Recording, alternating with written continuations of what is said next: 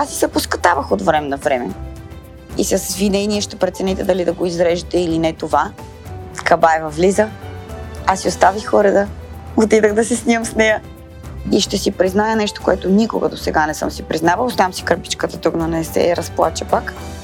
И тогава моята треньорка отиде и каза, аз Симона я спирам. Бях в залата само аз и госпожа Рабова и топката. Просто имах чувството, че не ме разбира. Аз всъщност разбрах колко много ми е дала.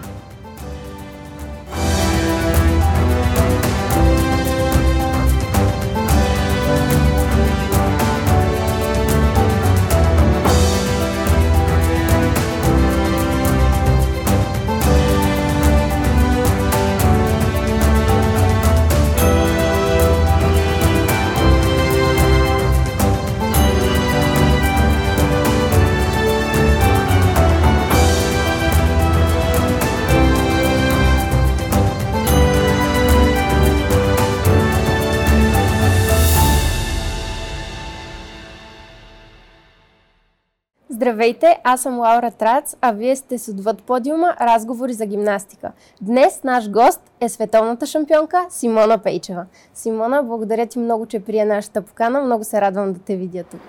И аз благодаря за това, че съм а, твой гост и се надявам разговора да мине точно както си го представяш ти. Аз ще започна с една своя история, история за вдъхновението. Всъщност, моята майка е искала да ме запише в клуб Академик, защото там тренира Симона Пейчева.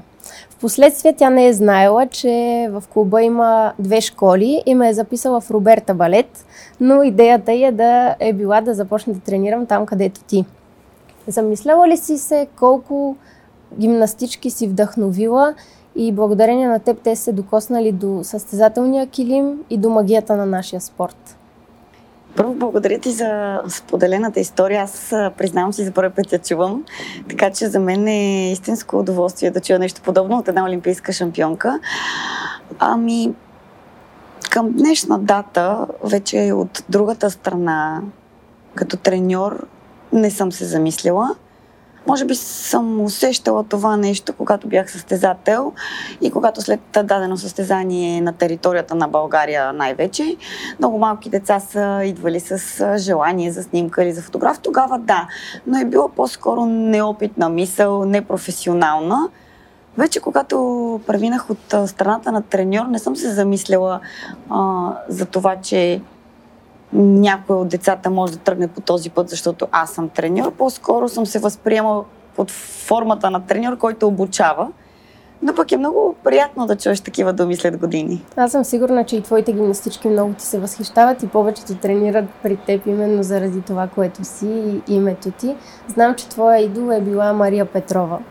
Разкажи ми какво значеше тя за теб и има ли сте по-близък контакт и конкретен момент, в който ти си усетила мотивацията от нея най-силно? Въпросът ти обхваща две много дълги истории за мен, затова ще започна от първата част. Аз като тя бях злоядо дете и всеки път седях над чинията, над обяда, над вечерята с часове.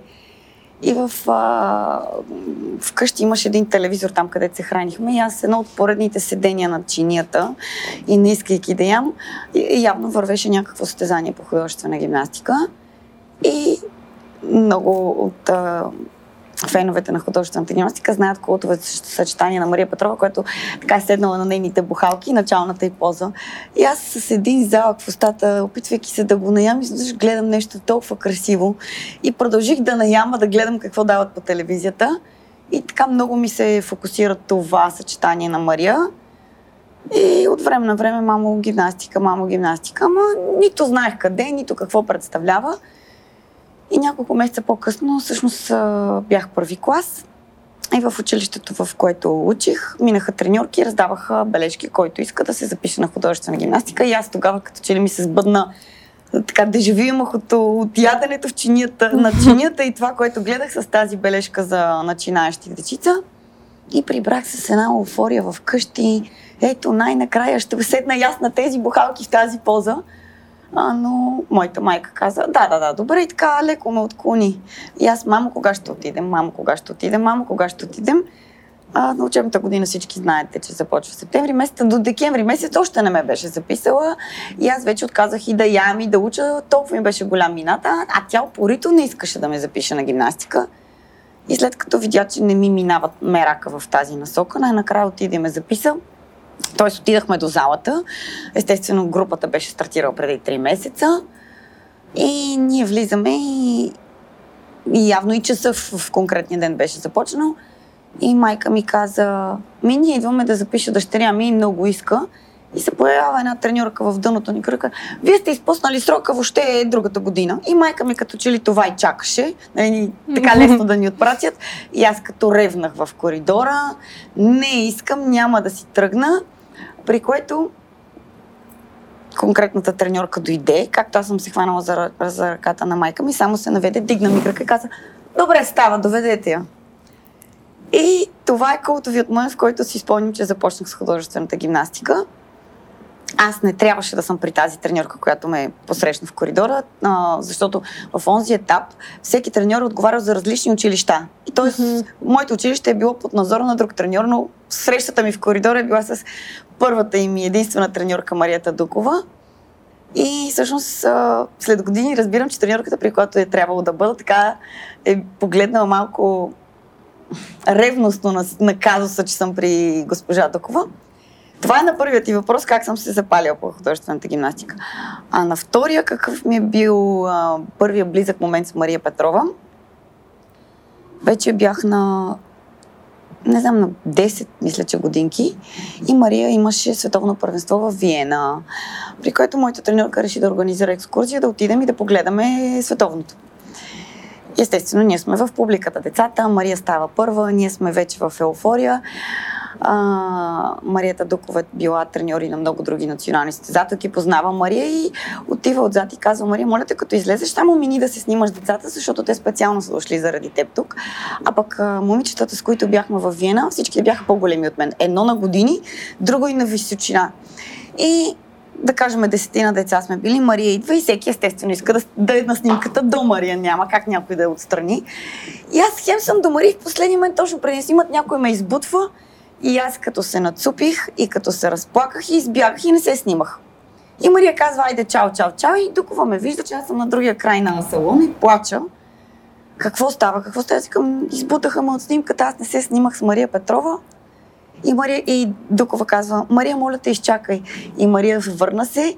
Аз, както бях най-мъничка, гушна ме и се снима само с мен. И всъщност тази снимка, когато аз станах световна шампионка, излезе до моята, как съм се снимала с Мария Петрова на нейната световна титла. Тоест, мечтата ти да тренираш художествена гимнастика се сбъдва на 7 годинки, а кога се появи новата ти мечта да станеш световна шампионка и имаше ли общо с твоя идол Мария Петрова, която е и предходната световна шампионка, всъщност ти си първата след нея?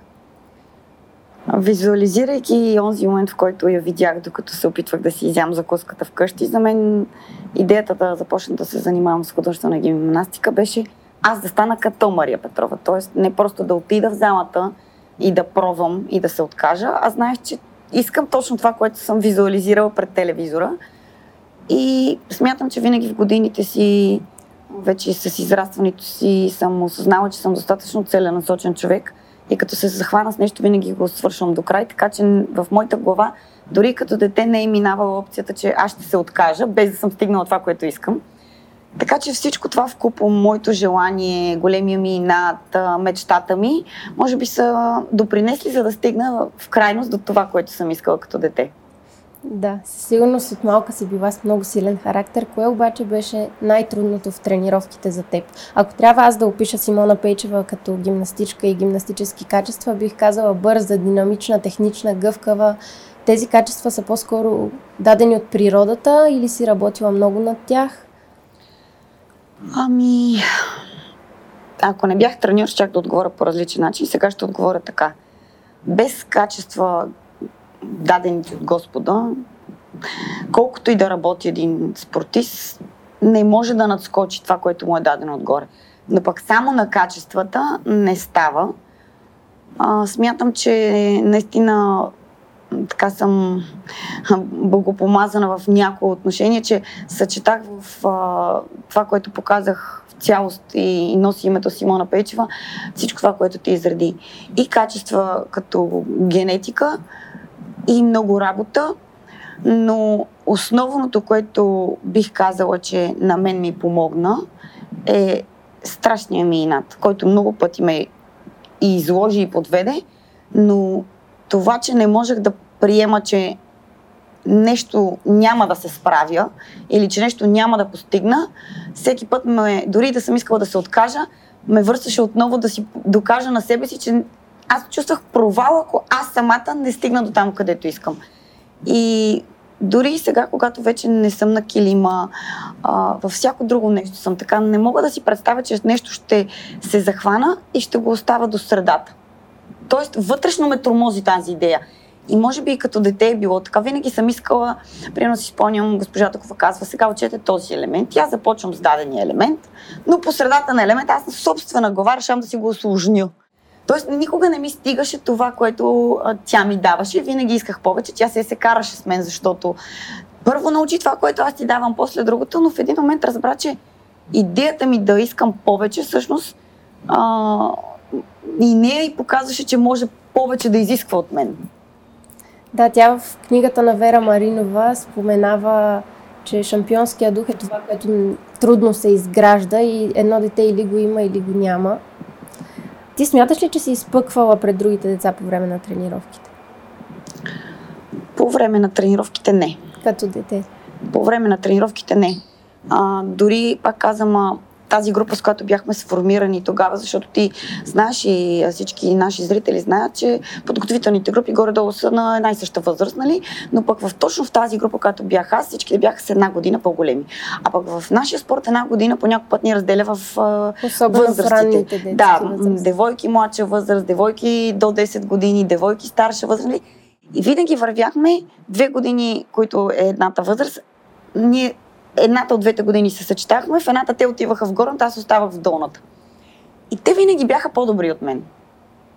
А, на ранна детска възраст не съм изпъквала, това категорично мога да го кажа. Даже ме амбицираше това, че а, едно такова спортно дразнение имаше, че аз не мога да съм преди тях. А, аз започнах да така, да изпъквам, ако мога да, израз, да се изразя по този начин, на 14 години. По мое време на 15 години вече бяхме жени, не както сега все още девойки. И това всъщност беше последната ми година девойки старша възраст, на която... Когато а, и влизаш в национален отбор. Когато влизам в национален, влизам в национален отбор. Печелиш първата си държавна титла? А, да, на държавно първенство печеля първата си държавна титла, но пък и а, така стана, че извън всичките тези по-високи момичета и по-големи, които бяха а, 84-та година родени, ги взеха за ансамбъл. Аз, тъй като съм а, по-ниска и не се вписах в ансамбъл, беше ми мъчно, естествено, но всъщност това ми изигра страшно голям късмет на мен, защото нямаше други девойки, които да представляват България индивидуално. И искат, не искат, те допряха до мен а, и това всъщност беше моя минус и моя плюс в израстването ми, защото тогава най-силният турнир за девойки беше Касасаки Къп в Япония. Борбата за да се отиде на този турнир беше, беше огромна. Аз отидах и както невзрачно, невзрачно, в един момент аз отидах и спечелих всички златни медали. Тогава нямаше как вече да не вляза в националния отбор жени. Естествено, когато влязах, бях сигурно там пета-шеста в отбора, имаше момичета, които са с по 4-5 години по-големи от мен. Нормално, както и до ден днешен. И беше в а, Олимпийската година, 2000-та, която беше Олимпиадата в Сидни. И имаше контролни за а, Олимпиадата, кой да участва. Имахме само една квота. И от 8 аз бях, може би, 6 7 8 в отбора но пък все, все пак в осмицата всички се явяхме на тези контроли да. целогодишно. А, аз съм първа година жена, на 15 години навършени, т.е. аз докато ги навърши имаше още 5 месеца. За мен още беше пълен шок, че даже тогава още госпожа Робова беше старши треньор, съществуваше си Герена като национална база. И беше пълен шок за мен аз да тренирам там. Аз отивах и като, е така, като фокусирана и не знаех, гледам Робева, гледам другите и едно такова стресирано ми беше, признавам си. И по средата на година така почнаха да се отсяват, кои да продължат с контролните, кои да не продължат. До средата, даже не беше и средата, април, май месец беше, когато казах, оставате четири. Едната беше Теодора Александрова, Иляна Цанева, Ива Тепешанова и аз влязах в четворката. И тотално вече почнах да се притеснявам, защото ми беше много неловко. Теодора е с 5 години по-голяма от мен, Ива и Ляна бяха с по 3-4. И казват, вие четирите се борите кой да отиде на Олимпиадата. Съответно пък ни изместиха след това да се подготвяме в зала София. За жалост Теодора Александрова си чупи кръка и останахме три. И казаха от теб, Иляна и Ива имате две. От тези трите една отива на Олимпиадата. И от, ма, средно аритметично от контролните се събира сбора и която има по-висок сбор. Иляна отпадна на вторите, там, не знам, на втората част от втория етап от контролните и останахме аз и Ива. И аз тотално вече въобще в главата не ми е минавало, че въобще ще се готвя за Олимпиада. Дори да не отида, въобще не, не ме интересуваше, просто бях със сива на, на една права. При който след последното контролно, там не знам, имаше някакъв срок вече, аз съм малка, тогава съм била и не съм била толкова наясно с нещата олимпийските, как вървят. Имаше някакъв срок да се даде последно вече, коя българска гимнастичка ще участва. Беше много голям шок за Теодора, която тя беше сигурна, че ще ходи, а, сърдеше се на всички нормално. Тя си беше из, из, извоювала квотата, но в България знаеш, че за индивидуалното няма поимени квоти. И всъщност на последното контролно ние си сме с еднакъв сбор. И тогава моята треньорка отиде и каза, аз Симона я спирам. Няма да отида. Дори да я разрешите, аз няма да я пусна на Олимпиада. Не смятам, че е готова нито психически, нито въобще за такъв форум. Тя не е играла на, свет, на европейско, на световно, камо ли вие да я пуснете след 3 а, месеца в възражени, да я пуснете на Олимпийски игри. И тя каза, че каквото и да стане, категорично не би ме пуснала да, да стартирам възражени с Олимпиада. Аз първоначално си викам, защо па ме спира? Па сигурно така трябва. И съм и благодарна след време, защото наистина това нямаше да ми изиграе никак добра добър кос, защото наистина аз тогава гледах една Алина Кабаева, една я Раскина по телевизията и ги гледах като светила. Изведнъж да отида с тях там, въобще детския ми акъл може би го искал, но все пак треньора беше този, който решаваше. И Ива Пешанова тогава си отида на Олимпиадата, мина Олимпийската година 2000-та и всъщност стартира новата, новия олимпийски цикъл 2001 година. И аз си поведах, поведах си националния отбор. Просто то така си се изляха нещата. Нещата са се наредили Наредиха си се от само себе да, си. спомена един от, а, вероятно, най-близките хора в живота ти, твоята треньорка Мариета Дукова. Разкажи ни колко близки сте сега, колко близки бяхте тогава, поддържахте ли отношения и извън залата и кой е най-ценният урок, който научи от нея? Ами, може би най-ценният урок, който научих от нея е това, че в момента така както тренирам децата, с които се занимавам, усещам, че е по начина по който тя ме е тренирала. То не е било защото го искам, не е било защото го мисля, то просто си става продължение на това, което винаги съм чувал през годините и, и се опитвам да го предам. А, това, че едно време тя имаше много интересен а, изказ.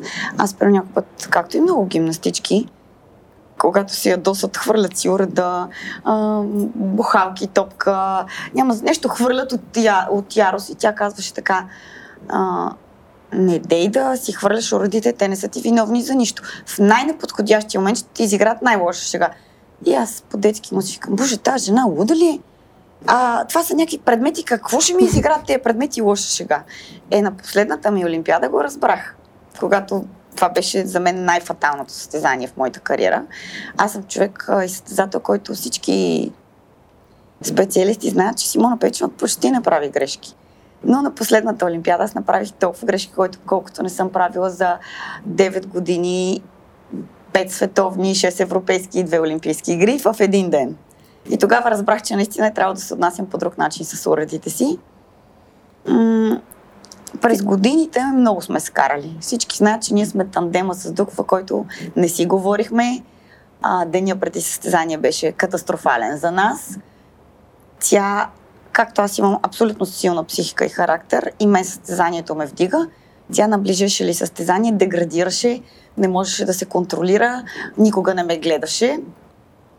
А, и бяхме точно това, което тя изисква на тренировки, аз не можех да го дам, защото за мен тренировките бяха досадни. А тя, това, което не можеше да направи на състезание, аз поемах штафетата. Допълвали Допълвахме се всячески, но тогава се карахме много. Защото аз не разбирах защо тя изисква толкова много.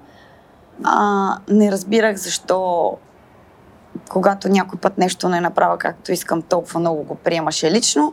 А сега, като се погледна отстрани, съм абсолютно същата като нея. Споделяла си, че дори твоята майка ти го е казвала. Казвала ти е, че като треньор много приличаш на своята треньорка. Разкажи ни повече за семейството си. Майка ти вече спомена, че не е искала да те запише на художествена гимнастика. Сигурна съм, че сега не съжалява, че е послушала сърцето на детето си. И със сигурност много се гордее. Обаче, как те подкрепяше в най-тежките моменти? Разкажи ни каква е ролята на родителя за състезателя. Ами, аз а... тогава по-скоро мога да кажа, че се я винях, че не ме подкрепя. Но всъщност всеки е гледал а, разни филми или а, Рей Чарлз мисля, че беше сляп. И имаше филм за него, как той като дете ослепява. И майка му знае, че ако му донесе чашата, ако го закара, ако му сложи всичко в ръцете, никой няма да се научи да, да се оправя сам. И даже имаше една такава сцена, която ми се запаметила в съзнанието, където тя го вижда как върви по стълбите и вижда как ще падне, тъкът и сълзи от очите, но тя не отива да му помогне. Вижда как бърка в бездиска в огъня, но не отива, защото знае, че когато направи той своите грешки, той ще се научи. А, не, не е било тези майки, които миличко мое, ела да те гушна, да те целуна, по-скоро онзи тип изграждане на дете, в който тя е строгия родител, но накрая винаги е много по-дал на детето си. Да. Моята майка, знаеш, спорта ни е колко много ни отнема от а, училище, от а, това, че като пътуваме, изпускаме. А, първо, на тази възраст до четвърти клас а, в гимнастиката, всички казаха, отиваме в спортно училище. И всички отидаха в спортно, майка ми каза категорично няма да те пусна в спортно и аз я намразих. Защо ето всички отиват, аз няма да уча в спортно. Каза, не, няма да учиш спортно, това или, или оставаш да учиш в училище нормално, или спираш гимнастиката. И аз сега как да спра с гимнастиката, добре, ще уча в нормално училище и така. Мина, мина четвърти клас и каза, мамо, моля те да учиш спорт. Не, няма да учиш, искам да си изкараш седми клас, да ти минат матурите и ако ми покажеш, че си добри резултати, тогава. Всеки път, когато заминавахме на състезание, тя ми изпращаше с всички учебници и казваше, да, като се върна от състезанието, съм си научила следващите уроци, които децата са взели и като се върна, ще ме изпита а, дали съм ги научила и ако не съм ги научила, като се върна от състезание, няма да хода на тренировка, за да си ги науча. Аз отивах на състезание за да хода на състезание, за да си уча уроците, които децата, които изпусках в този момент. Викам, Боже, майка ми е ужасна. Ужасна. Виж, другите деца не ходят така, аз хода с учебниците, аз уча. Направо ужасно ми беше. Изкарах матурите, напънах се за матурите и си казах, сега ще докажа на майка ми какви високи оценки ще изкарам на матурите, за да ме прехвърли в спортно училище. Аз само да кажа, че учих в Бастилията. Там беше контрола ужасен. При което аз изкарах на а, по български язик и литература изкарах над 5,50, по математика имах 5,40 и викам, ето доказах на майка ми да ме прехвърли най-накрая. Успяла съм. Тя каза, с тези добри а, резултати ти не си за спортно училище. Викам, не, никога няма да угода на тази жена. В онзи момент, докато не завърших средното си образование, за мен тя беше Цербера. Към днешна дата мога само да й запаля свеж и цела на ръка. Значи, никога това, което постигнах, ако не ме беше карала да го уча, нямаше да го науча. Никога. Сигурна съм, че си много благодарна и че винаги ще носиш това, което си научила от нея. Това е това, което може да предаде една майка на една дъщеря е... Просто имах чувството, че не ме разбира, а всъщност разбрах колко много ми е дала. Да. Също така, а, като завърших средно си образование, казах, вече съм на 18, остави ме да си завърша кариерата, няма да уча. Виж, тя каза, о, не, моите момиче, ще учиш, виж. И не ме остави да си завърша кариерата без да кандидатствам, така че... Това е изключително важно, тъй като спорта е до време. За моите родители също е било много важно да се обръща внимание както на спорта, така и на училището. Те трябва да вървят ръка за ръка. Не само до време. То в най-добрия случай да е до време, ами една травма вади един състезател до живот. И ти ако на до 10 клас, 11 си се отдал само на спорта и не дай си Боже ти се случи контузия, която отутре ти просто си аут, не можеш да се върнеш. Нито си образован, нито имаш път в спорта. Какво прави едно дете тогава? Какво прави? Бойска си главата в стената, защо не е учило? Няма шанс. Аз в момента това казвам и на, на моите деца. Аз се а, питаш ме къде е допирателната ми с моята треньорка. Ми аз, може би преди 4-5 години за първи път така ми остана спомена, че се усетих, че на 31 октомври а, извиках децата ми в залата с бележниците и казах, че ако не ги проверя и на другия ден на 1 ноември не ми дойдат с стихотворение за будителите, няма да продължат в този клуб. Тоест, това, което майка ми е искала да, да имам като учебен материал в себе си. И това, което треньорката ми е изисква да съм всеотдайна към нещата, които правя, съм ги съчетава и сега подсъзнателно ги изисквам от моите деца. Едно от децата ми тази година, а, всичките по-големите са седмокласнички, отида в спортно. Аз въобще не съм съгласна. Говорих и с нея, и с майка, и да, да, да си изкара седми клас, там след това да я прехвърлят. Явно, наистина, както много хора казват, не се опитвайте да учите децата си, просто възпитавайте себе си, те ще се приличат да, на вас. Абсолютно. Така че. Ти си деветкратна шампионка на България. Привиква ли се към тези успехи? Еднаква ли беше тръпката първия път и деветия път? И каква е тайната за постоянството в успехите? Ти вече спомена Различна силния си е характер. да. Различна е.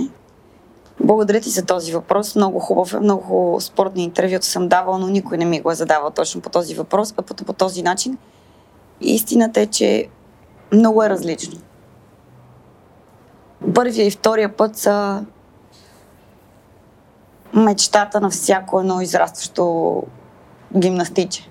Осми и деветия път на всички уреди ние играем 4 уреди, един многобой, 5 педала трябва да има. Или по дефолт, нали, се класира нята 5. Това са 9 по 5, 45 медала. От 45 медала аз имам 44 златни и един сребърен. Да ти кажа ли кой помня? Сребърния. Защото накрая наистина беше по дефолт. И второто място на един от уредите на последното държавно си казвам, стана бе, защо съм втора? А, наистина, когато нещо е първите пъти постигнато, то е една огромна мечта. Когато всяко държавно го печелиш, то става по дефолта. И всъщност, да, си допуснах на един от уредите грешка и абсолютно заслужено, даже се очудих, че съм и втора, но се запомня, защото толкова пъти свикаш това да си първи, че когато не си, тогава започва да ти прави впечатление. Ти вече спомена силната си психика и това колко си обичала изявите, да се показваш, но как се подготвя психически един спортист и промени ли се твоят метод с годините? Аз ще отговоря за себе си, но не съм сигурна, че отговора, който бих дала в момента, а, трябва зрителите, които ще го чуят и най-вече малките момичета да взаимстват от него. А, защото в началото пак заговорихме, че кое е важното да си шампион? Качествата или психиката? Качествата може да ги с много упоритост да ги развиеш, но психиката, ако ния нямаш даром, колкото и да работиш, не можеш да я развиеш толкова силно. А, аз съм била свидетел на момичета, които наистина имаха много повече качества от мен. Много повече работеха от мен. И дойдеше ли състезание, те не го издържаха. Докато аз смятам, че ако тренирах като тях, всеотдайно на тренировка, защото аз съм един състезател, който няма да си крива душата, винаги съм го казвала, аз и се поскатавах от време на време. В смисъл, не се раздавах така, както някои от тези, които много повече тренирах. Аз гледах нещо да, да скрия, нещо да се поизмъкна, защото вътрешно в себе си аз знаех, че когато дойде състезанието, аз ще се мотивирам и ще го изиграя. Това е нож две острията. От една страна, винаги съм играла, ако съм се подготвила на това ниво, винаги играех едно стъпало отгоре. Въпросът е до къде се подготвях. Защото ако се подготвях до тук, щях да се представям до тук. Ако се подготвях до... Идеята е при мен, че аз винаги играех по-добре на състезание, отколкото на тренировка. Въпросът беше до къде съм се подготвила на тренировки. Характер е нещо, което при мен специално много ми помагаше да, да играя на състезание. Докато при много мои съотборнички много ги деградираше за състезание. Така че да, може на базата на помощта на спортен психолог, на треньор, дори на семейство, на приятели, да взаимстваш, да говориш, да се подготвяш, но няма ли онази бръмка и тук отвътре, която, която те мобилизира преди състезание? А, не можеш да вземеш това като, като една, една клонка. Някоя е перфектно права, друга ще я отдялкаш от ляво и дясно, тя пак ще стане права. Но онази, която си е по природа права, не може да бъде като другата. Така, е. така че характера, а, дори сега и като треньор го виждам в някои от моите деца. Просто ние си има деца, които дойде ли състезание, то му идва отвътре. Той излиза на килима и не, не е панирано, не е а, няма го страх, а, раздава се, усмихва се, докато има деца, които играят, играят и като си чуят името на килима, и тук като си готнат граматиката, като си вкаменат лицето и то от всякъде им личи, че вътрешно няма, няма тази сила на характера. А премисляше ли много нещата или беше по-скоро непокист? Не, непокист, пълен. Тъй като обикновено често се среща по-отговорните, така да се каже, деца, които на тренировка са много взискателни към себе си. Това им тежи на състезания, защото те знаят колко усилия са положили и осъзнават, че трябва да ги защитят. След като вече така станах и по-голяма, моята треньорка ме познава от 7 годишна, аз все пак състезавах до 23, това е една много дълга спортна кариера. И вече след 18-19 отношенията ни станаха не чак такива като малко дете и, и треньор доста на друг етап преминаха и тя с всичко това, което е видяла през годините в мен, накрая ми каже, ей, Пейчева, знам, че на тебе ти е спокойно, че си го изиграеш утре. Ама на мен не ми е спокойно. Успокой ме мен. Е, как да го успокоя? Не мога да го успокоя. Аз и знаех, че аз ще изляза и ще го изиграя. В моята глава никога не е минавала мисълта, че аз няма да си изиграя съчетанието.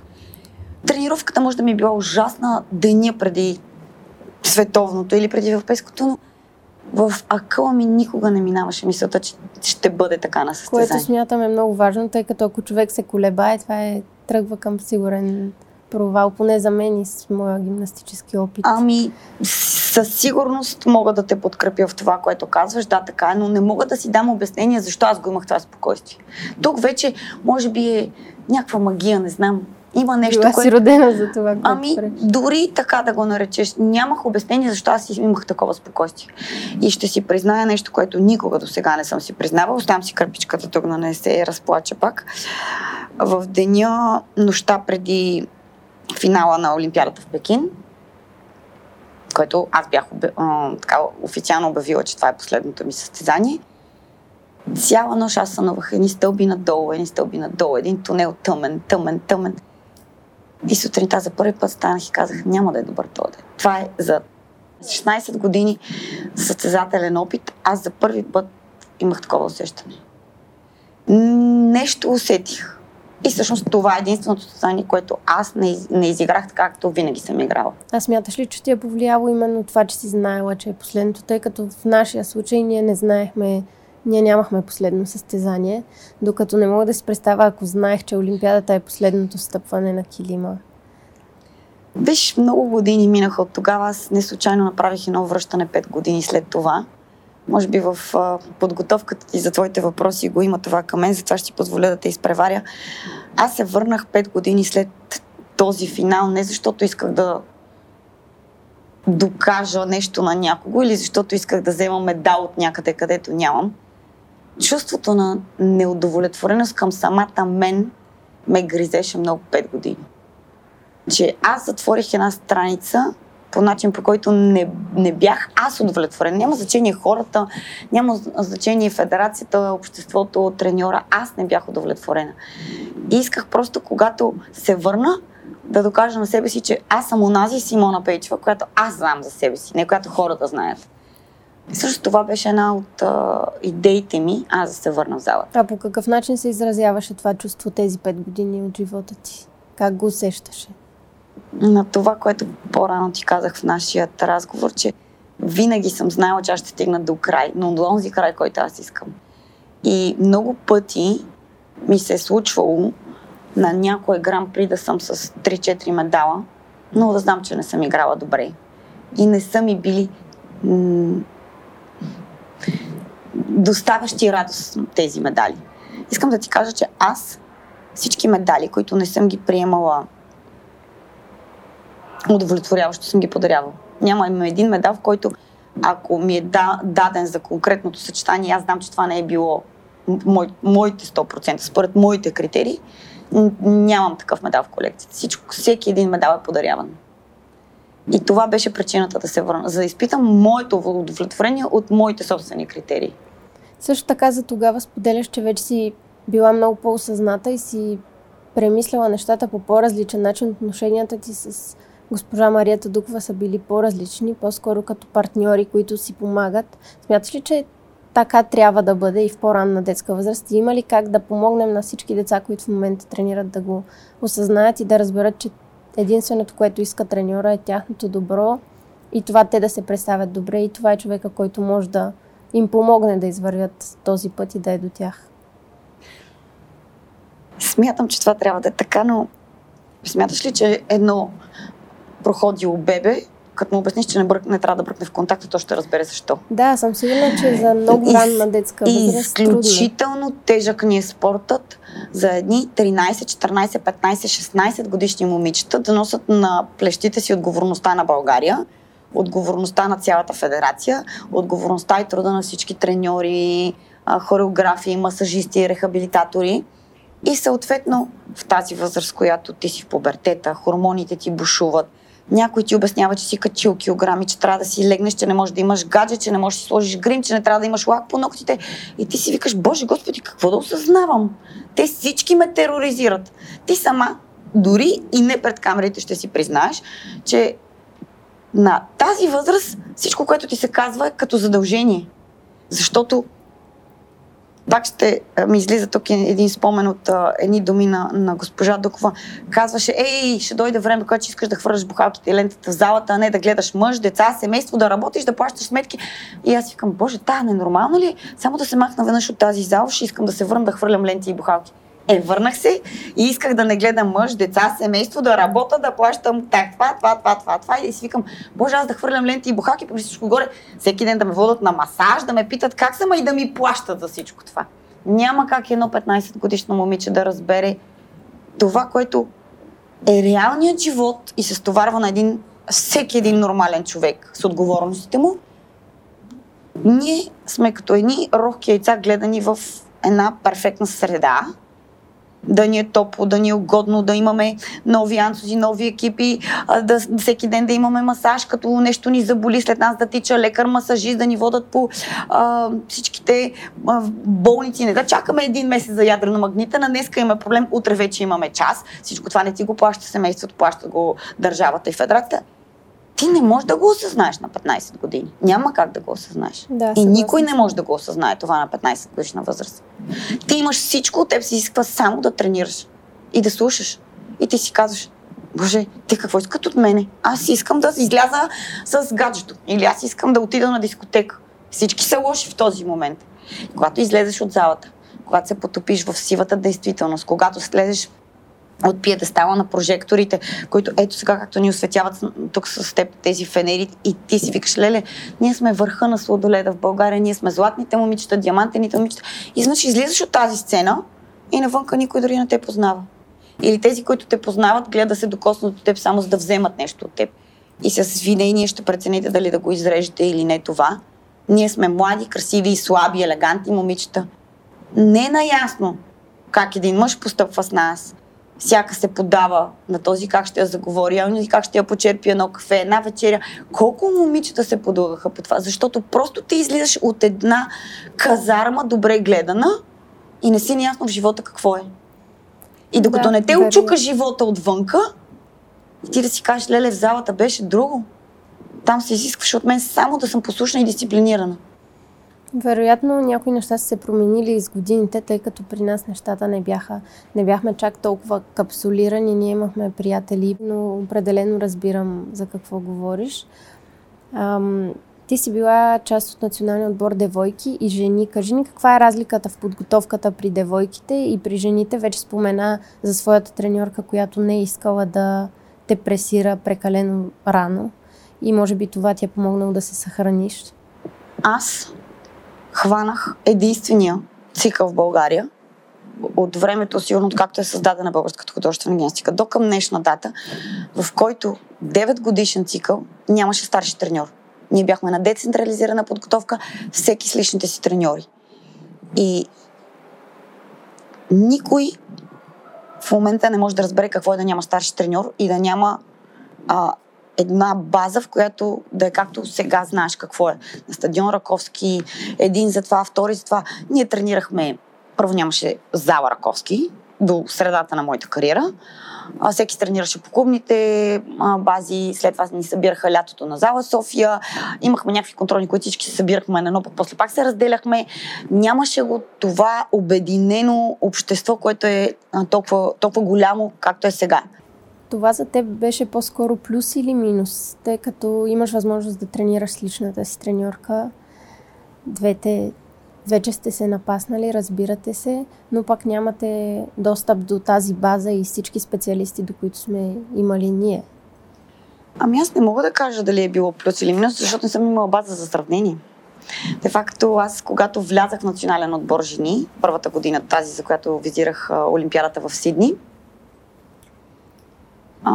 аз все още бях, все още госпожа Рова беше старши треньор, и тъй като бях част от разширения национален отбор, отидах за около 6-7 месеца на, на Герена.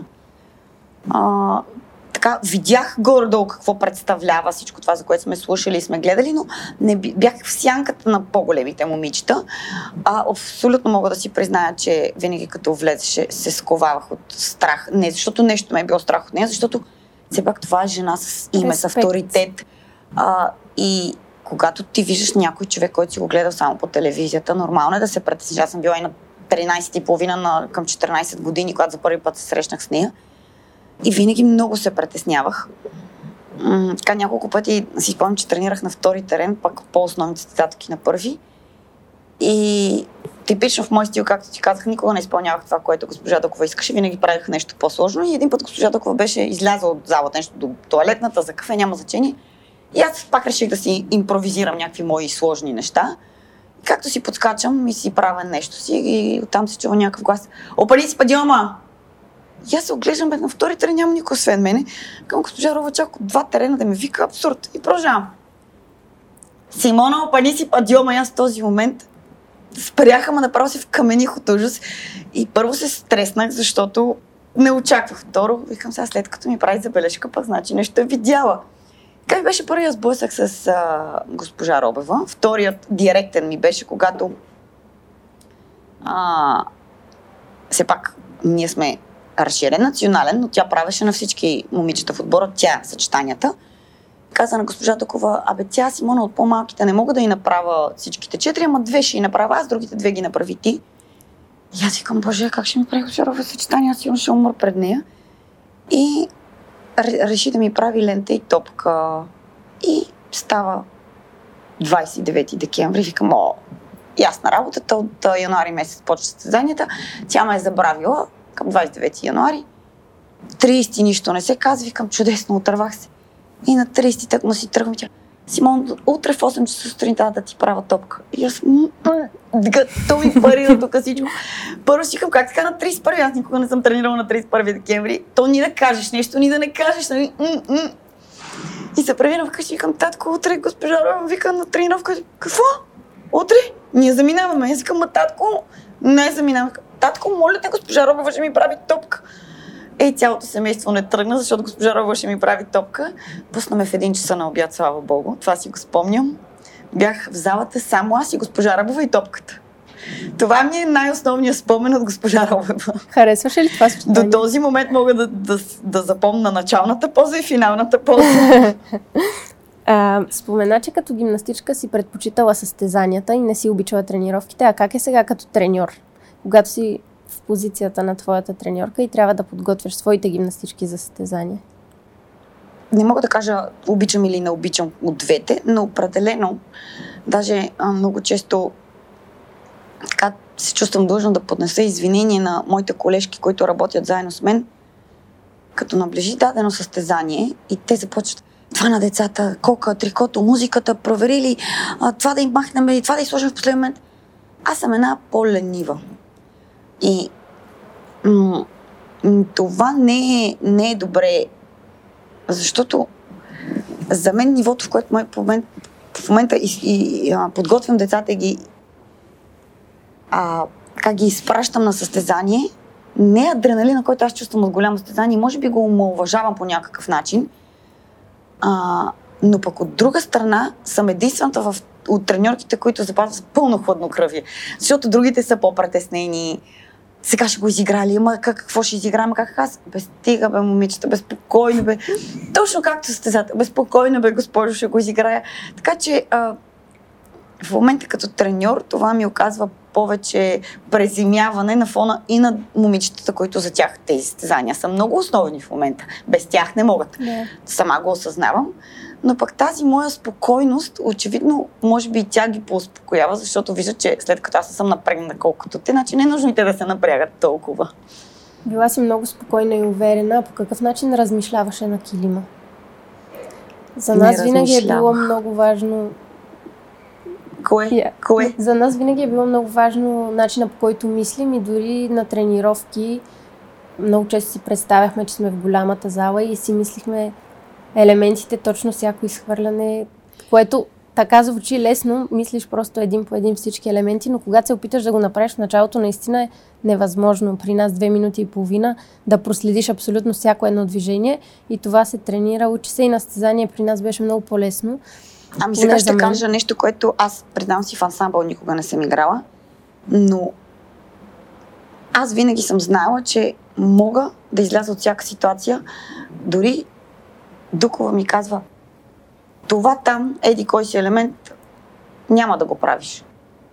Или излизайки, тя знае как аз, аз нямам съчетание, което едно, един и същи, едно и също съчетание в продължение на три състезания да е изиграно по един и същи начин. Не заради друго. Аз винаги обичах да си измислям на състезание. А вие сте ансамбъл. Вие ако си ти си измислиш останалите четири, какво ще правят? така че аз винаги съм, а, а, съм си импровизирала и тя съм казала, може да си монът направи го, как съм ти го сложила, не си слага и други неща. И аз съм казала, добре, госпожа, няма го направиш, нали? Аз казвам, да, няма да го направя. Аз винаги си допринасях нещо от себе си и, и на, на едно и също съчетание всеки път различни неща си слагах. Просто ми идваше отвътре. И не, искам да ти кажа, че аз не, не излизах и да си казвам там след пируета на кълцо направи едно подскочене, аз излизах и казах някъде нещо си направи. И винаги си правих някъде нещо. Същото ми е споделяла и треньорката на Стиляна Николова, че тя винаги обича да дава нещо от себе си на състезание и тя никога не знае какво ще си измисли и какво точно ще изиграе. Има известна прилика, вие и двете сте много бързи, динамични. Сега ще ти кажа, може би тук е момента за тази динамичност и бързина. Аз на, на, на тренировка съчетанието ми е поставено еди кои си стъпки, еди кой си лен по еди каква си музика. И на тренировки аз си го правя. Но аз на състезание играх минимум между 3 и 5 секунди по-бързо. И винаги тези 5 секунди трябваше да се оползотворят някакси. И аз винаги си ги доукрасявах. Импровизация. Затова тази, винаги, примерно, ако съм имал елемент с 3 кобет, аз правих 4, ако имах елемент с 3 шнета, аз правих 4.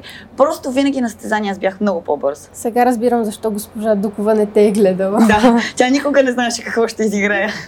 Сега ние стигнахме до 2001 година, когато се класираш за първото си гранд при в Киев.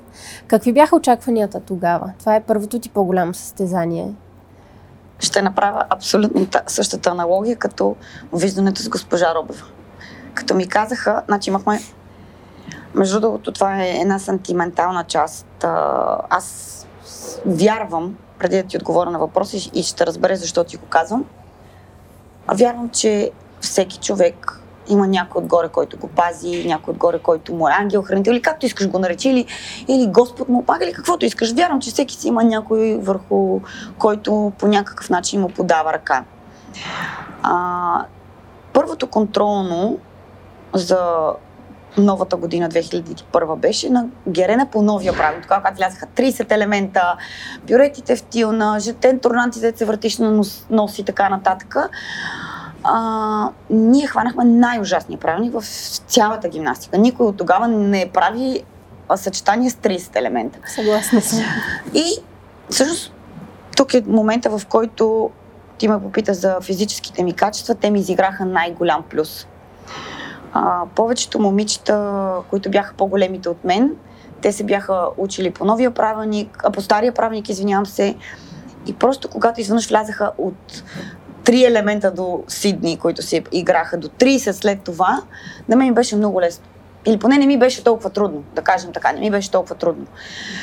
И спомням си, че първият уред стартира контролното в 10 часа на Герена сутринта. Е една люта зима. И първият уред, той е толкова наблъскан от елементи, че съдийките ни караха да преповтаряме, значи да кажем сме били 8, не помня колко сме били, то го играхме на частички, на четвъртинки, а едно съчетание го играхме по... Значи в 2 часа на обяд още бяхме на първи уред. И ние преди Токио бяхме на такова, да, само просто съдийките не бяха подготвени а, толкова бързо от всичките елементи, които имаме с уред, с тяло, да ги опишат, да ги разгледат, да потвърдят, нали, че съчетанието е добре направено. И контролното свърши вечерта в 8, след като първият уред се разглеждаше под лупа, останалите три просто ги изиграхме, защото то беше безмислено, нямаше как да ги изиграем по толкова часове. А, в този ден моя дядо почина. А резултатите от това контролно, естествено с всичките дълги часове наред, нямаше как да се сметнат и така останат да се продължи на другия ден, да се смятат, да се доглеждат, да се оформят. А идеята беше, че първото гран, гран при беше след 2-3 седмици и трябваше да се пускат вече кой ще участва. И всъщност на първото контролно аз имах най-високи резултати и исках, не исках те трябваше да ме пуснат да участвам на първото гран-при. И след като ме пуснаха, аз много ми се искаше, разбира се, на коя гимнастичка не си иска да отида на гран-при. Но аз тогава за първи път се претесних, защото тогава осъзнах, че отивам да играя рамо до рамо с Алина Кабаева, с Юлия Раскина, нали, с хора, които допреди няколко месеца са били олимпийски шампионки. Някакси ми беше много страшно. Ма страшно ми беше. Тоест, аз исках да се снимам с тях, да си поговоря с тях, да ми дадат автограф, не да се състезавам с тях. И всъщност, когато заминах за Киев, отиваме в залата, Кабаева влиза, аз си оставих уреда, отидах да се снимам с нея, отидах да, да я помоля за автограф. И тук каза, моля да след тренировка ми, госпожа, аз може би повече никога няма да стигна до тук да видя Алина Кабаева, няма да ме спред. И отказах да тренирам само и само за да имам снимка с Кабаева. Чувствах се, никой не знаеше допреди да го обяват. Аз имах чувството, че съм като един престъпник, който ходи в залата и всички ме сочат, а те не знаеха. Беше като една бучка е тук в гърлото ми, но се доказа, че минавайки през организма е невъзможно човек да оцелее.